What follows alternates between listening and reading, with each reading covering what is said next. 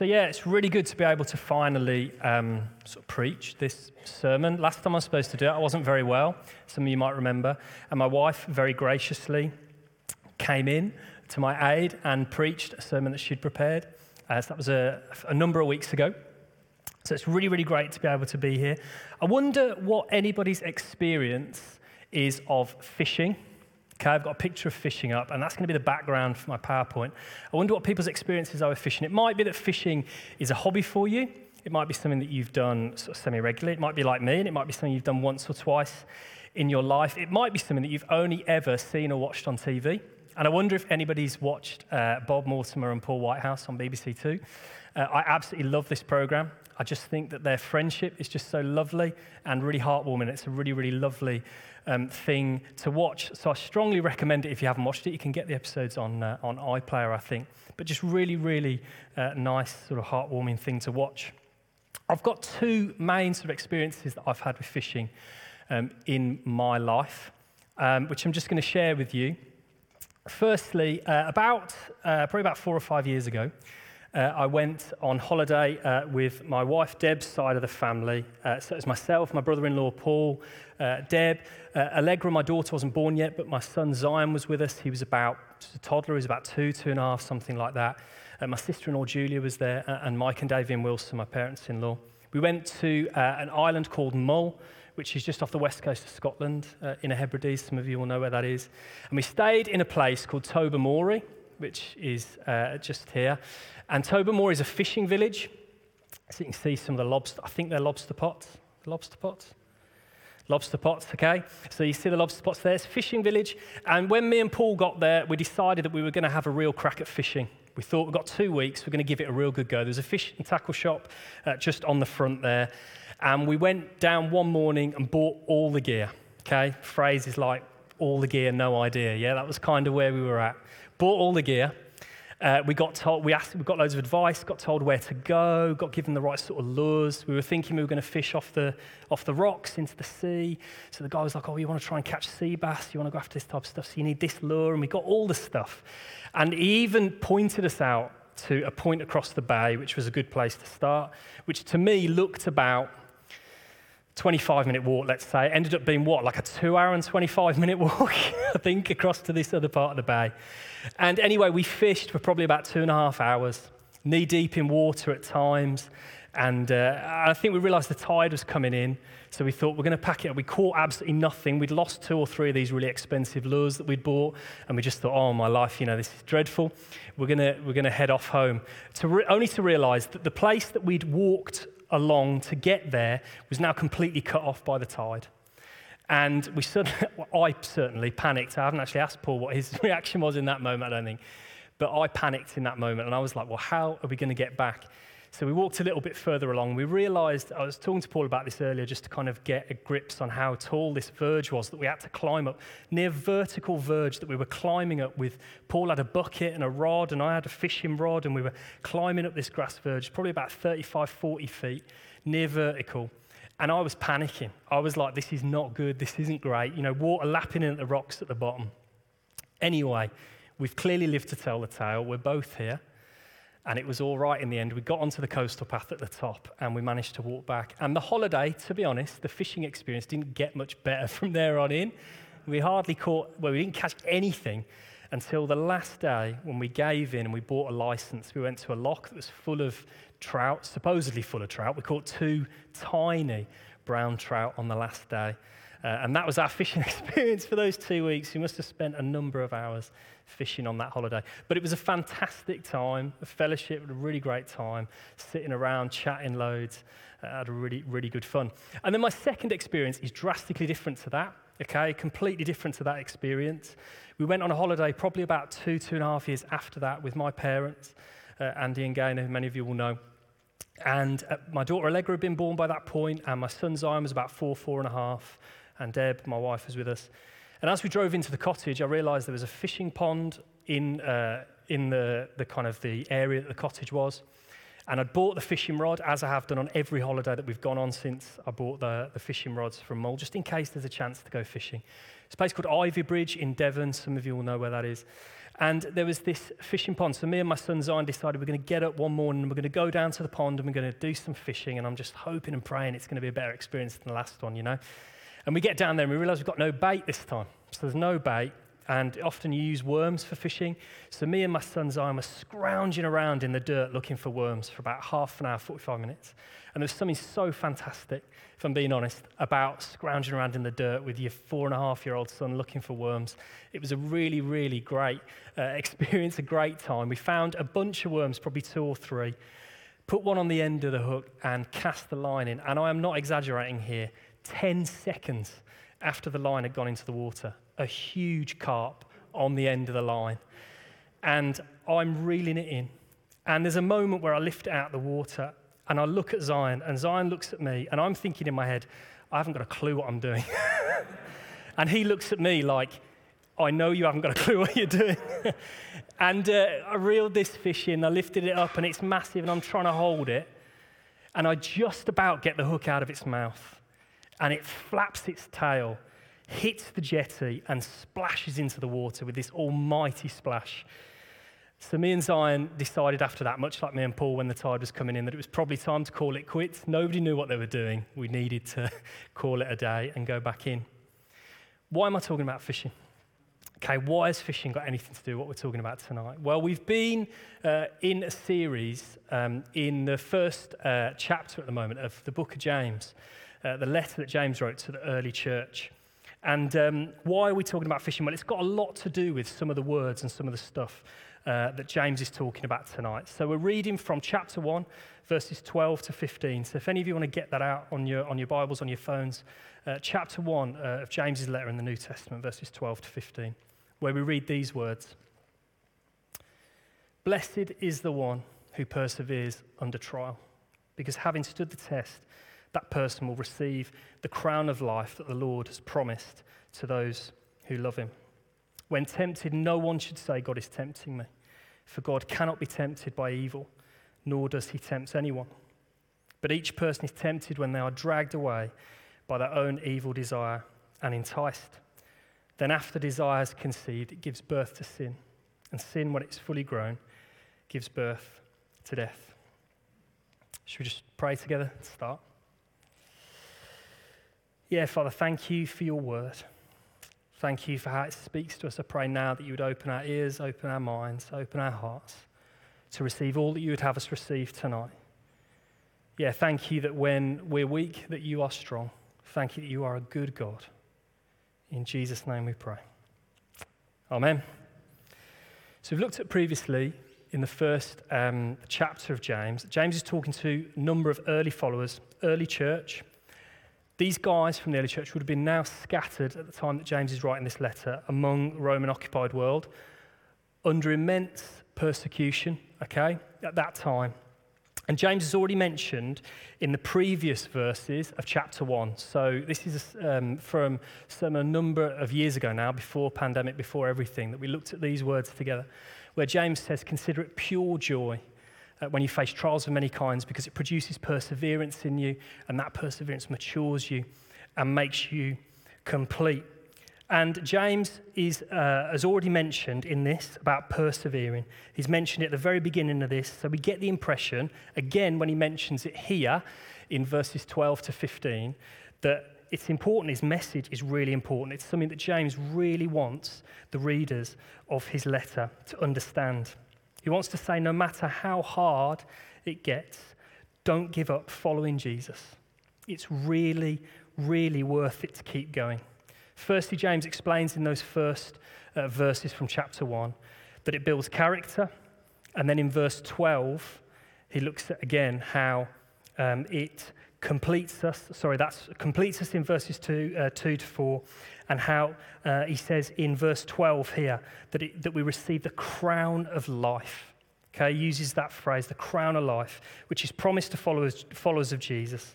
Of course, talking about the gift of eternal life in heaven with God. And these are the, these, are, these are the verses that I really want to focus on tonight 13 and 14, in a little bit more detail. And verses 13 and 14. When tempted, no one should say, God is tempting me, for God cannot be tempted by evil, nor does he tempt anyone. But each person is tempted when they are dragged away by their own evil desire and enticed. And as we've already looked at, we can recognize that for some of these early followers, okay, the temptation they were probably facing under immense persecution is the temptation to give up. Every day trying to live for Jesus under immense persecution, the temptation to give up. I'm sure many of us can sit here and recognize potentially what that might have felt like, and perhaps even in our own minds and our own thoughts. Think about, okay, well, yeah, if I was in that situation, it would be tough. I might be considering and thinking some of those thoughts too. It's just too difficult, Lord, to carry on like this. It's just too tough. I can't carry on. And this is, of course, not something that's isolated to history that we just read about in Scripture. This still goes on today. There are millions of our brothers and sisters around the world who live under immense persecution, going to church, living for Jesus still today. My wife Deb this morning in the service shared uh, a video about a guy called Paul who had been sent to prison from his church in Eritrea for 10 years just for going to church and being a Christian. And there was something really powerful that he said when the guys came in to arrest them all during one of their services. One of the guys who was coming in to arrest them said, Aren't you ashamed to be following Jesus and coming to church when it's illegal? And he said, No, I am not ashamed. I just that was really, really powerful. So, yeah, so this is going on in and around the world today still. Um, and the temptation to give up must be pretty strong. And although the situation isn't the same in the UK here now, I did feel like, as I was kind of putting this together, that God wanted to say tonight that there may well be some of us here tonight that are feeling like giving up. And whether it's here tonight or watching on YouTube later, that there might be some of us that are just feeling like we can't carry on. Many of us have probably just had two of nearly two years of the toughest years that we, we've faced in our lifetimes, experiencing frustration, isolation, loneliness, loss, to name just a few things. Some of us will have had situations and difficulties before COVID that are still going on now, that are nothing to do with the pandemic. Some of us would have had things going on during the pandemic that are nothing to do with the pandemic and difficulties. I know of lots of different folks from the life of our church that have gone through really, really difficult times and struggles. And I believe that God wants to say to you tonight don't give up. It is so, so worth it to keep going and to keep following Jesus. As well as that, I feel like God wants to talk to us tonight about our own separate battles with temptation in our own lives and us, and exactly the same with the early followers that James was writing to as well. We'll have had, yeah, potentially the temptation to give up, but also temptations and difficulties of all different kinds in our lives. Things that we struggle to avoid doing, things that we know perhaps hurt ourselves, hurt others, that we just find it really, really difficult to, to avoid. I think one of the first things uh, that James, when he writes, wants us to understand is our own personal responsibility for the sin and the temptation in our lives and the effect that it has on us. When I first read these verses, we as a family were watching and begun to watch um, some of the Indiana Jones films, so in order. And when I read these, I was thinking, as we were watching the Indiana Jones films, about kind of the, these verses. And bear with me here, but I kind of had this idea of like a new Indiana Jones film, like the uh, Indiana Jones and the Crown of Life. Some of you might have watched some of the Indiana Jones films at some point in your life, so some of you might be familiar with what, what I'm going to talk about here. But the basis of an Indiana Jones film is that there's this prized possession that he's going after. And he has to, at the end of the film, kind of run this amazing gauntlet and avoid all these tricks and traps to get to this prize at the end. But what I think James is saying here is that life with God isn't like an Indiana Jones film. Okay, it's not, it's not the same. It isn't like God says, Well, the prize is at the end, and I've laid all these tricks and traps for you to get through in order for you to reach the prize at the end. Because we know, don't we, that we can't earn our salvation. We can't earn this crown of life, this gift of eternal life in heaven that God gives to us. And He doesn't make us run this crazy gauntlet to, um, to, to achieve that. He wants us to understand that we all have a personal responsibility for the sin in our lives and the temptation and the effect that it might have. And James goes on to say in verse 14, he says these words that each person is tempted when they are dragged away and enticed by their own evil desire. And it's that personal responsibility. And some of you might be sat here now thinking, okay, well, what about Satan? What about the devil's role in all this? Surely there is, is Satan out there who wants me to make these mistakes, who wants to trip me up. And yeah, 100%, that is the case. And James goes on to talk about that in chapter 4. He talks about fleeing from Satan, he talks about getting away from Satan as far as you can and temptation and fleeing. And we'll get onto that uh, on another sermon at another time. But at the moment, in this particular part, of uh, James's letter, I think he wants us to acknowledge that personal responsibility. And we all have areas that we struggle. We all have areas where we might be able to say, yeah, this is a real area of weakness for me. This is somewhere that's a real struggle. This is an area of temptation. This is something that I find difficult. Some of us might have areas that we can say, yeah, that was an issue. That was a temptation. That was a difficulty. But I've mastered that and I've overcome that now. And I actually find that a lot easier in my life. Some of us might have new struggles. Some of us might have struggles that come around at a certain time of year. We all have all sorts of different issues, temptations, struggles in our lives that are present, and they're all different from each other. But the one thing that we all have in common, the thread that runs through all of those things for all of us, is that innate desire inside of us to mess up, to do the wrong thing, to hurt ourselves, to hurt other people that sometimes, if we're honest, we just can't avoid. Jewish rabbis have a name for it. They've actually given it a name in the Jewish faith, and they call it Yetzer Hara. The evil impulse within is how that's translated directly. And that's something that we all have in common. James mentions two things that I just want to look into in a little bit more detail. And they're two Greek words, and I've delved into a little bit of Greek. There are people in this church who are far more adept with Greek than me. Um, so any advice that any of uh, that I have, I'll be well uh, happy to take that on board. But also, uh, there are people that are far more yeah adept at this than me. But there are two words uh, that are that are translated from Greek. Well, in our translations, it's kind of one phrase, one word, and one phrase. And um, in my NIV, they're translated dragged away. Oh, there's Indiana Jones, by the way. Sorry, I'm not keeping up with my. Uh, I'm not keeping up with my um, my PowerPoint. They're translated dragged away and enticed. And in my NRSV, uh, they're translated lured and enticed. Okay? So you can start to understand where the fishing kind of stuff from the beginning might be kind of tying in now. So the first word, enticed, okay, is in the Greek is deleazo. This is like the bait on the end of a hook. Okay, so when me and Zion are scrounging around in the dirt for the worms, that's kind of like the bait that you put on the end of the hook, okay, this deleazo.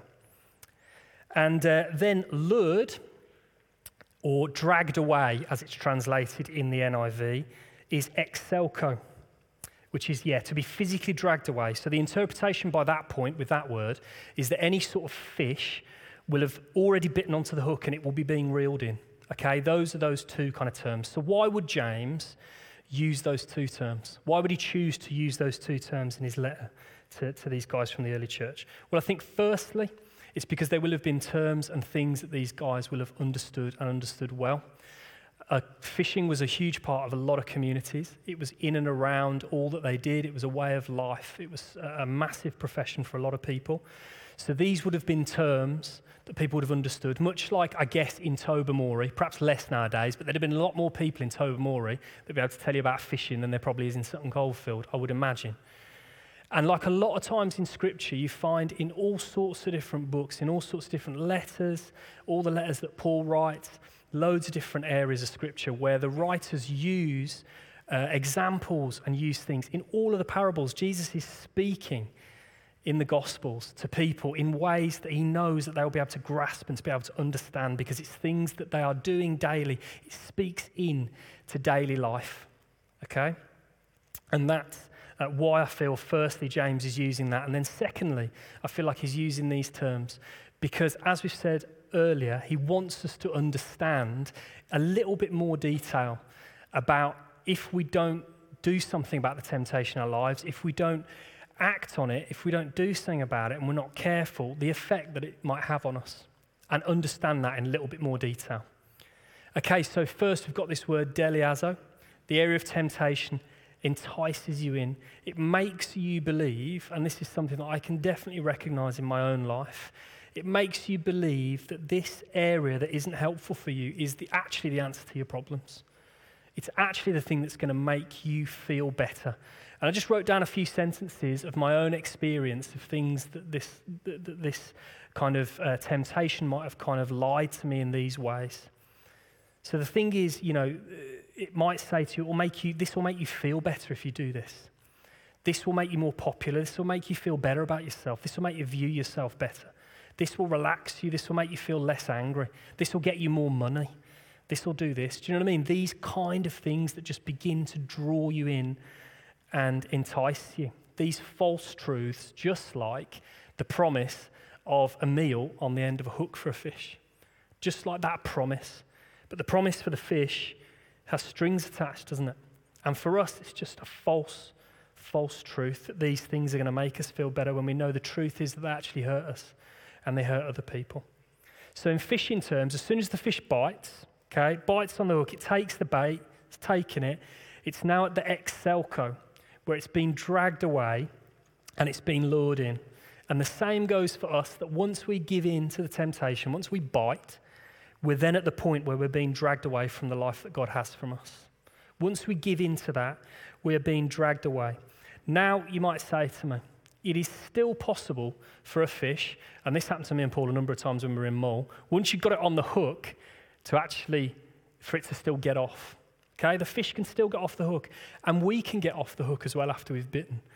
But for a fish, it has to struggle and it has to fight, and it's really difficult for a fish to get off the hook a lot of the time. And when it does eventually escape its fate, if it manages to, it's left with lasting damage. It leaves a pain and a scar. So for a fish, it might be a little hook inside the mouth. It might be desperately tired and battered and bruised from fighting. But it's left with pain, it's left with scars. And I'm sure many of us might be able to relate to that in our own lives. So, by the point of Exelko being dragged away, lured in, we find ourselves in a bit of trouble. So, surely the key and the point for us as followers of Jesus is to avoid that first bit, the deleazo.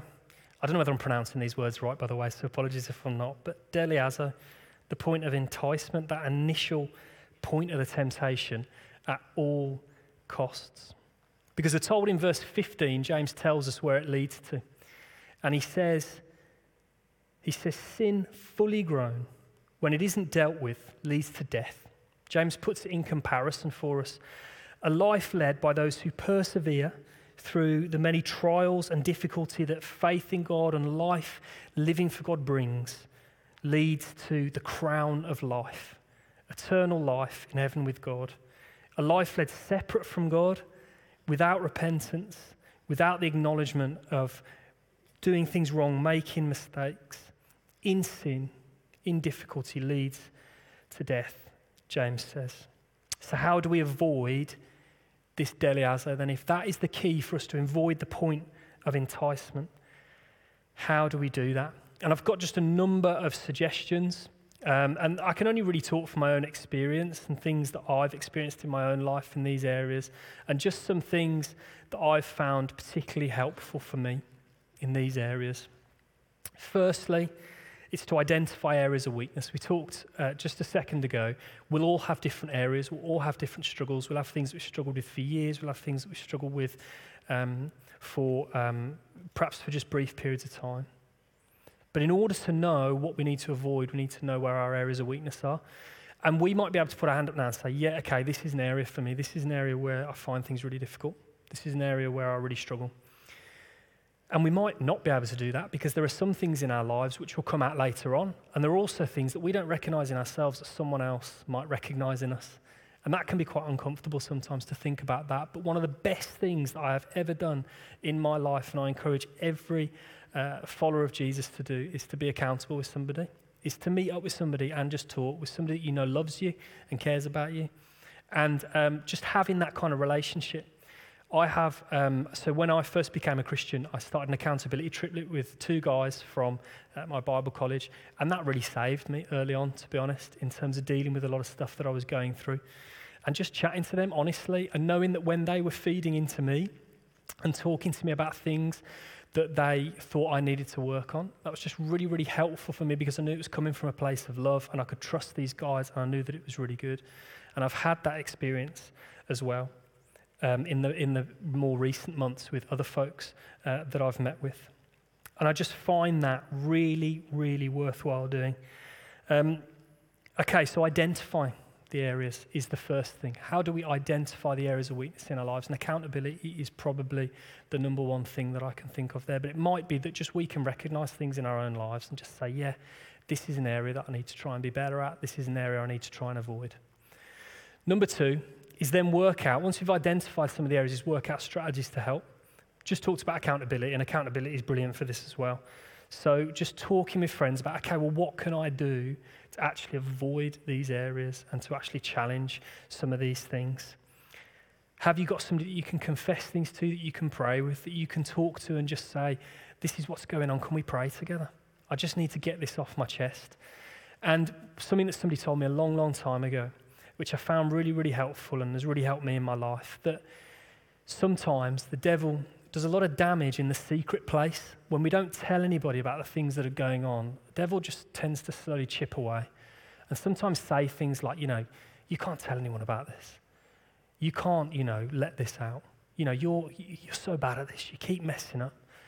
And as soon as we tell somebody else about that area and about that issue, it's like it's out in the open. And it's like that chipping away that's done in secret can't happen anymore. Because we've told somebody, we've welcomed somebody else into the situation. Then when you pray together, you welcome Jesus into the situation and you start working through it together. And I've always found that really, really helpful, and that comes from accountability. And the second thing on working out strategies to help is are there areas where it's just really difficult to actually exercise self control? And are there areas that we just need to avoid altogether? Think, doing things, uh, watching certain TV programs, films, listening to certain type of music, reading certain type of books, going to certain events. Are there things that we just need to avoid? And this isn't, being a youth worker, when I've talked to people in the past, this isn't always a very popular one to talk about, to be honest.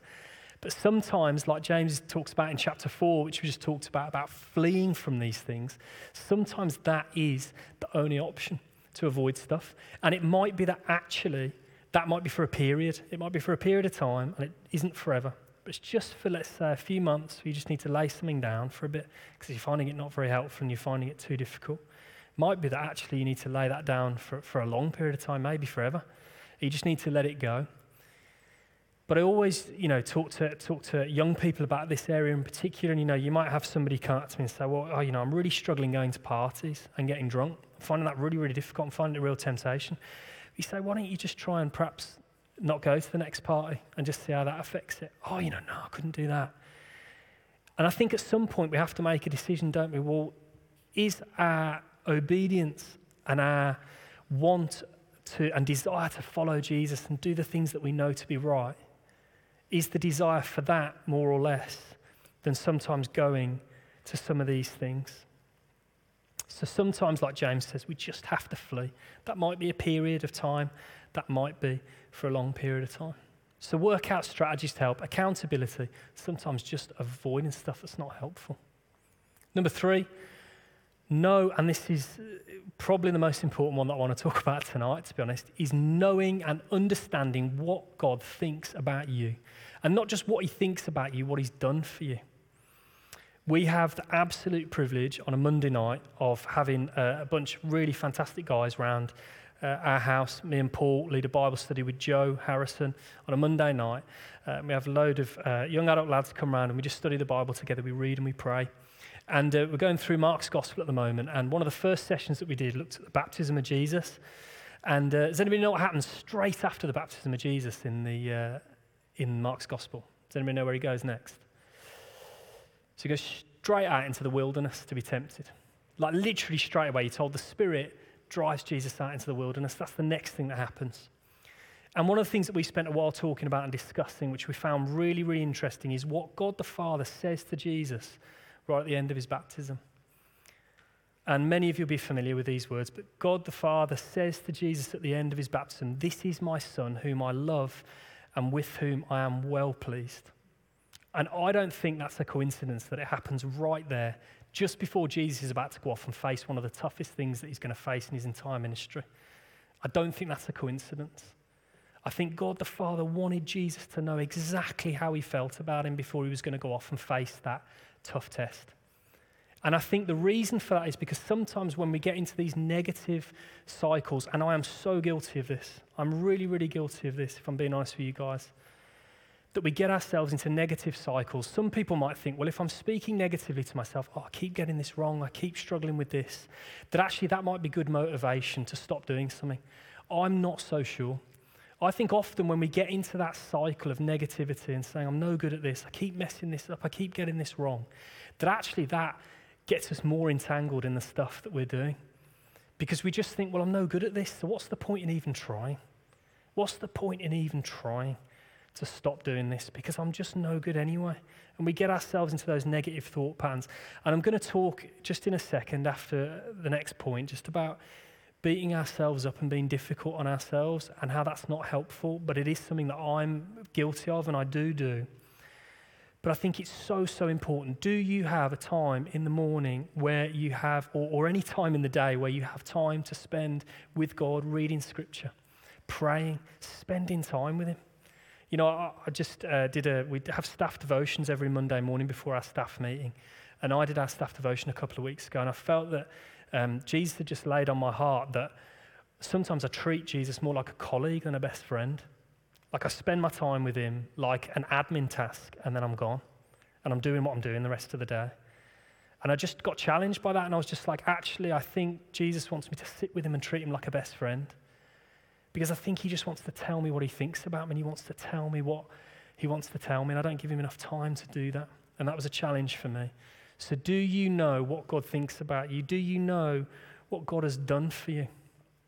All of these things that we get wrong and we do and we make mistakes. We were just talking about this in the prayer time before the service tonight. One of the things that I really wanted to shine through tonight where's Jesus, first and foremost. I want Jesus to shine through because he's incredible and he's already had the victory. He's already taken on all this stuff for us. He's taken on all the pain. He's taken on all of the, the wrong things that we do. And He's done that for each and every single one of us. So that if we turn to Him and accept Him, that we can be forgiven from all of these things. And do you know that? Do you know that that's what Jesus has done for you? Do you know that that's what He's done for you? Do you know how He feels about you? Do you know how much He loves you and how pleased He is with you? And do you know what He's done for you? Really, really important. And then my last one is kind of linked in, but it's just pray, pray, and pray again. We need to be praying. I believe prayer works. I've felt like it's worked in my life. I know it's worked in my life.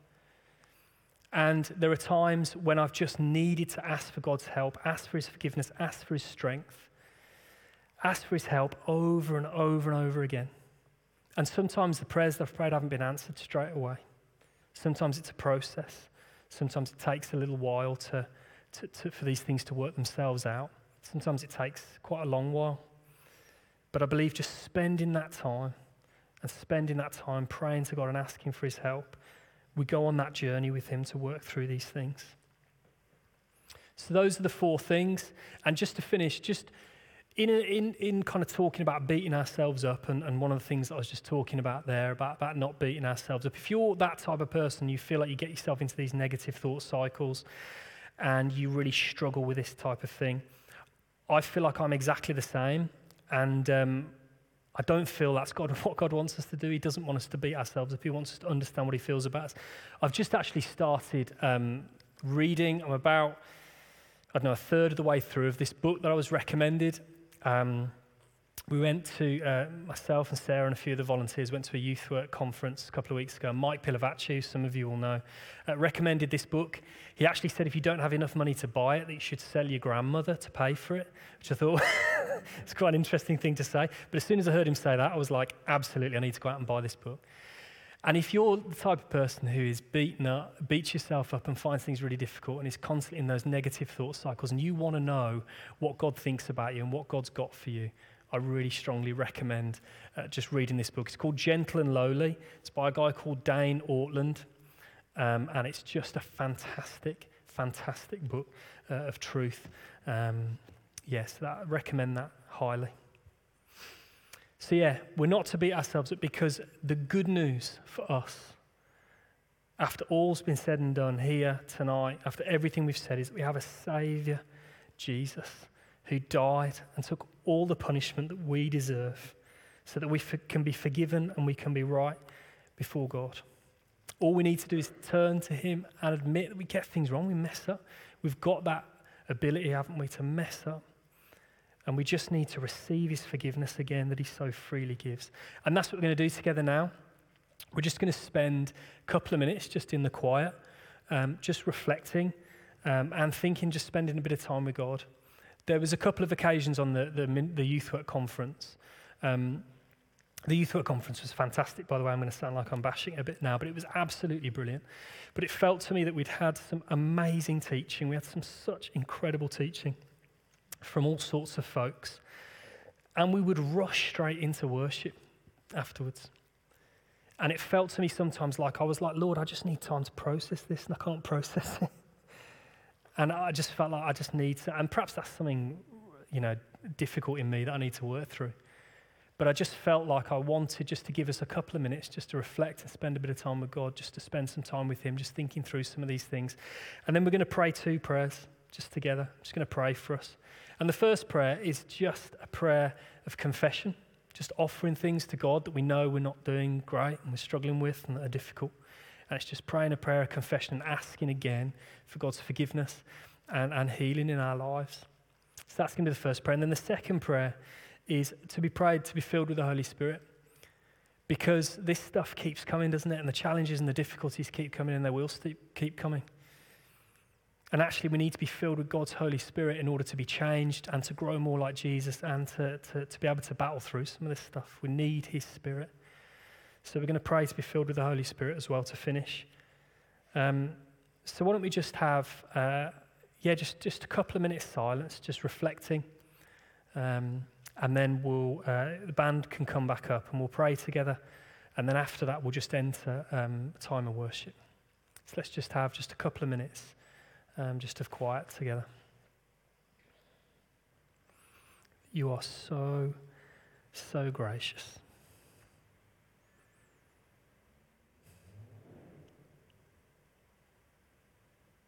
You love us so much that you sent your son to die so that we could be saved.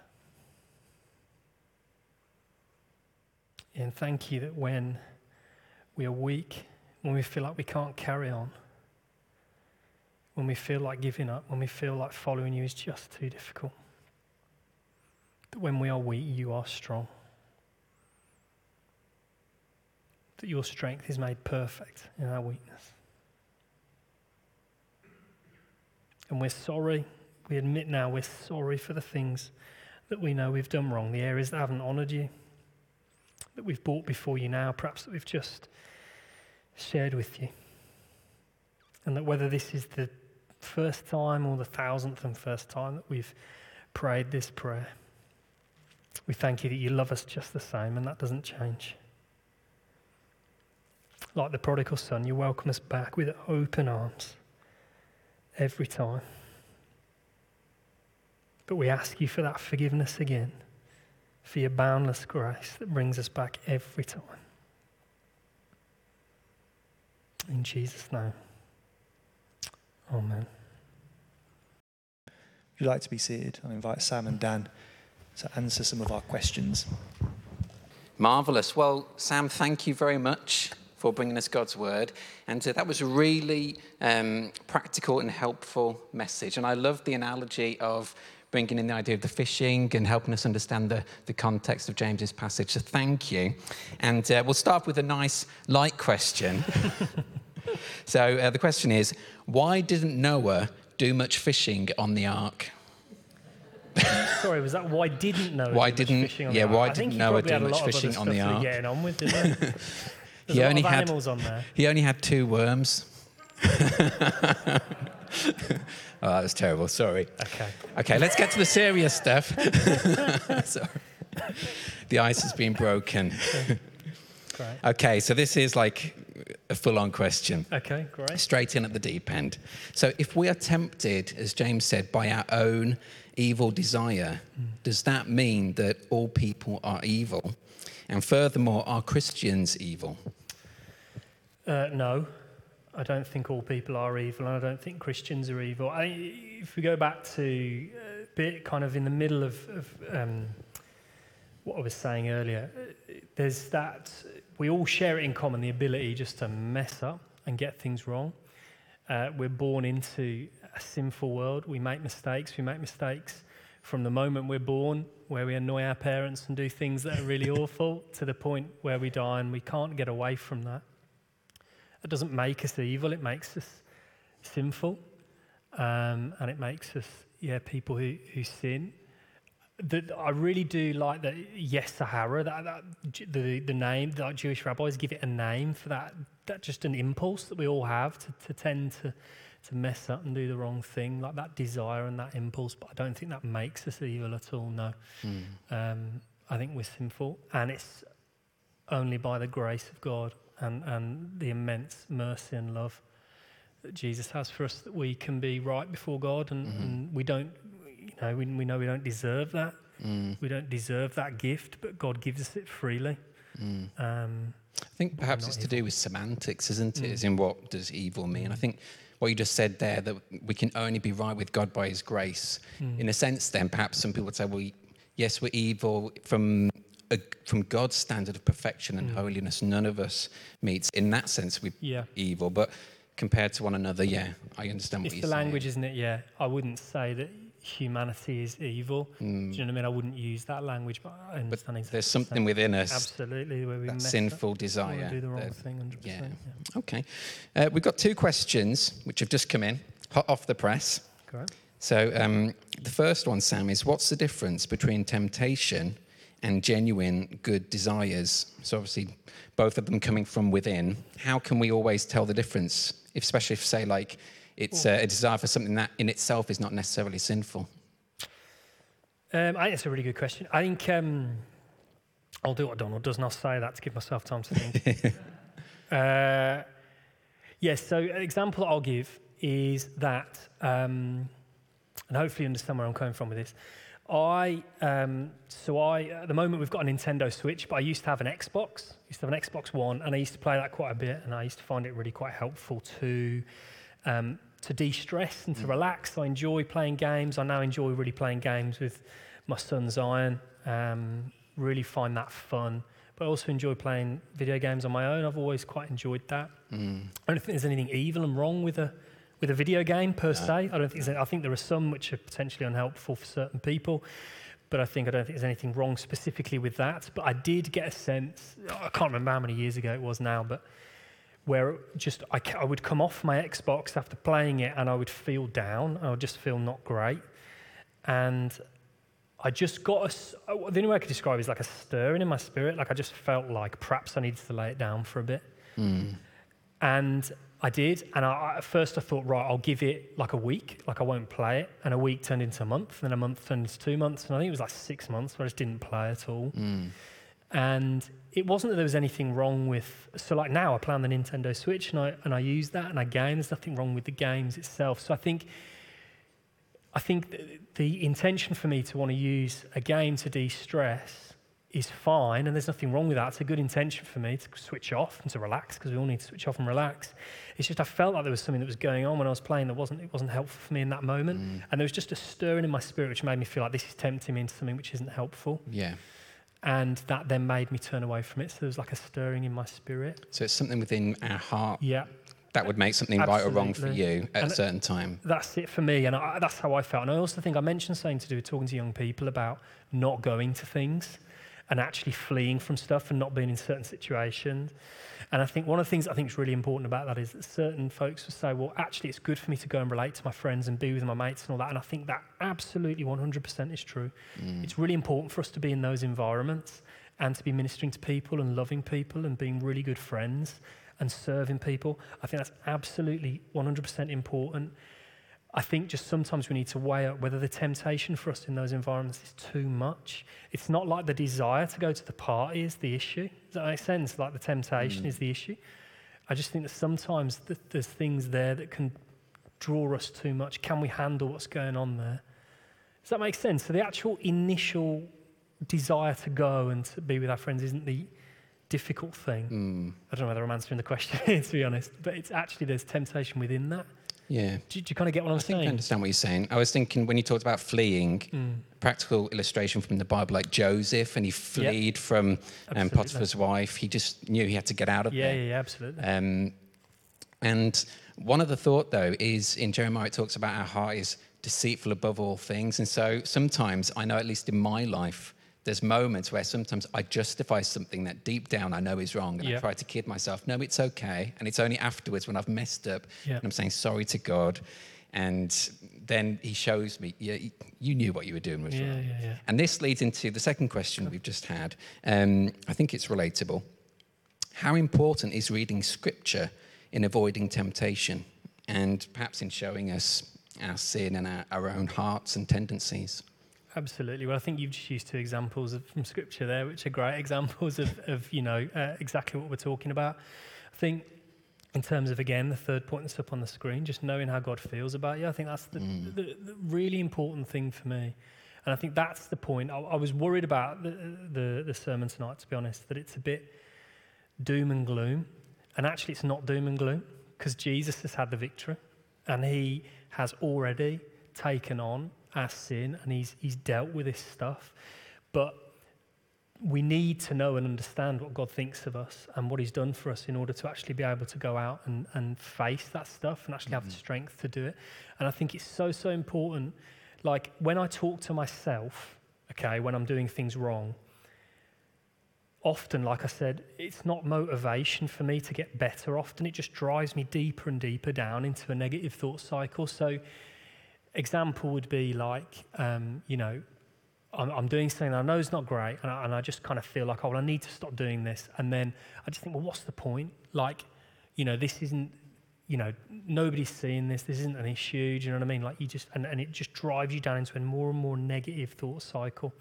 And actually, knowing and understanding how God feels about me gives me the strength to, to not do it. It makes me almost feel like, okay, well, there's a reason not to do this. Do you know what I mean?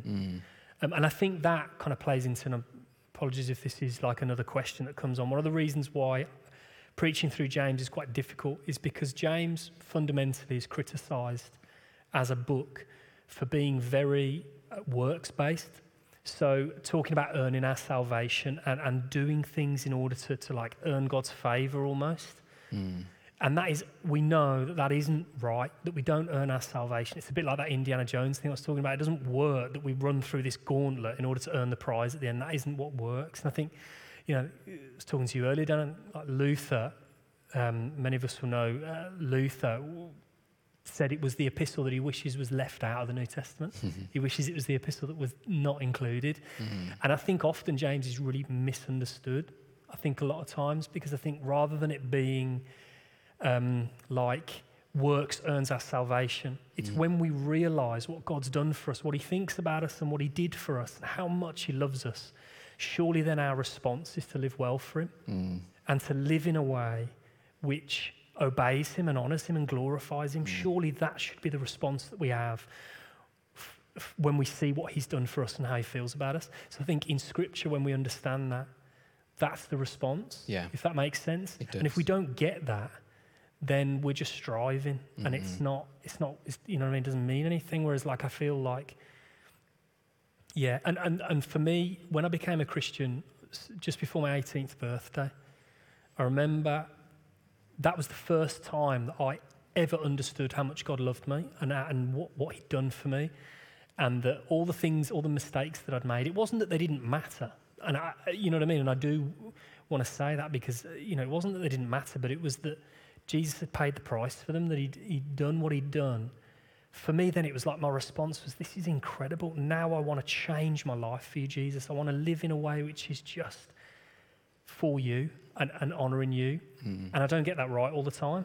like mm-hmm. none, of, none of us do get it right all the time, do we? But it's just that's the response mm. from the love that God gives us rather than that being the way that we earn our salvation.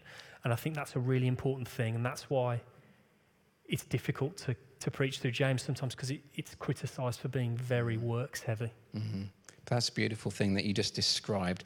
That our obedience is not in terms of earning God's mm. salvation or, quote unquote, not losing our mm. salvation. It's in response to who God is, our love for Him, because He's first loved us, as we just sang there. Yeah. And that is um, the heart of our wanting to uh, follow Christ. It's because of who He is. And that's um, subtle, isn't it? But it makes the world of difference. And of course, He gives us His Holy Spirit too. It's not just about our trying to follow him, but he is um, making us, he's made us new creations and he's um, working out his salvation in us. And that's um, amazing to know that he's not left us to our own devices. It's not just our effort, but he's empowering us each and every day. Okay, last, last question, Sam. Great. You talked about, um, it's a practical one, about being accountable to people. Um, the question is Should all Christians be accountable to someone else? And what if we struggle to trust people? I think struggling to trust people, yeah, is difficult. I, I think if you want to be accountable to somebody or you want to be mentored by somebody potentially and, and have that relationship, then please get in touch with the church because I, we will organise that for you. we will organise somebody to meet with you that you can trust. We have people who, who meet up with folks and, and you can trust. I would say, yeah, if you can't trust people, that, that is difficult. And I think um, that's something that would need prayer and need, um, yeah, it's tough. I've been very fortunate in my life. I've had, so when I talked about the accountability triplet that I, um, it's going to sound contradictory to what I've just said now, but the accountability triplet that I met with at Bible college, I didn't actually know those guys that well before I met with them. Mm-hmm. Um, but there was a certain level of, I suppose, faith and, and trust in that, that these guys were good guys. And um, yeah, one of the guys is still one of my best friends now. Meet up with him quite a lot, um, and we get on really, really well. So I suppose sometimes it is a little bit of a, um, let's say leap of faith, but sometimes it is a little bit of a, we have to put ourselves out there and be vulnerable sometimes, I think. Um, a little bit. I would say um, meeting with, with a friend is, is a good thing a- and share as much as you want to share. But I think as much as you can meet with somebody and be honest and open. One of the things I always um, talk about being a youth worker um, is a thing called the Johari window. I don't know whether anybody's ever come across this. It's a really cool like mentoring tool thing. So it's like if you imagine a four pane window and there's four panes of glass. And when you meet with people, this is the reason why I think accountability is so fantastic. If you imagine the top left hand pane of a four pane window, if you're meeting with, if I'm meeting with you, Dan, Yeah. and I'm sort of being mentored by you, let's say, there'll be things that I know about that are true about me, and there'll be things that you know are true about me. So they're things that are like out in the open. That's the top left hand thing. And then the top right hand window is like things that I know are true about myself, but you don't know them about me yet because I haven't told you. So they're things that I keep secret. And those are things that come out as we meet and we chat. And then the bottom left hand corner is things that you have recognized in me that I haven't recognized in myself yet. Okay. And that's like a different area that comes out in accountability. And then the fourth, the bottom right hand pane, is like things that you don't know about me and things that I don't know about me. But they're things that hopefully will come out as you meet together, as you go mm-hmm. through. And I just find that such a helpful way of looking at accountability and the importance of it mm. because there are things that we're aware of in ourselves that it's good to talk about. There are things that, that we don't know about ourselves that it's good to kind of get out and just deal with and mm. tackle with. And there are things that, um, yeah, that we know about ourselves that we need to share, and there are things that will come out through that relationship. And I just find that really, really helpful. Mm.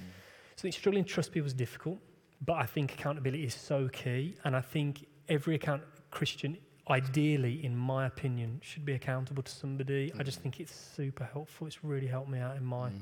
own journey. I don't know if that's massively answered the bit about That was um, really helpful. Thank you. yeah, the bit about not trusting, but yeah. Yeah, I was chatting with um, Briggsy briefly last week, and he said that um, you know one thing about not being able to come to church for such a long time, it's been like a coal outside a fire, and how God has made us for relationship Yeah. and to encourage one another and to be in pretty cool, yeah. community. But relationships are hard, aren't they? Because Yeah. we're broken people and we hurt one another. And Hmm. um, but God is with us and He's healing us. And yeah, thank you for your your tips. It was really helpful. thanks, and thanks for all the questions.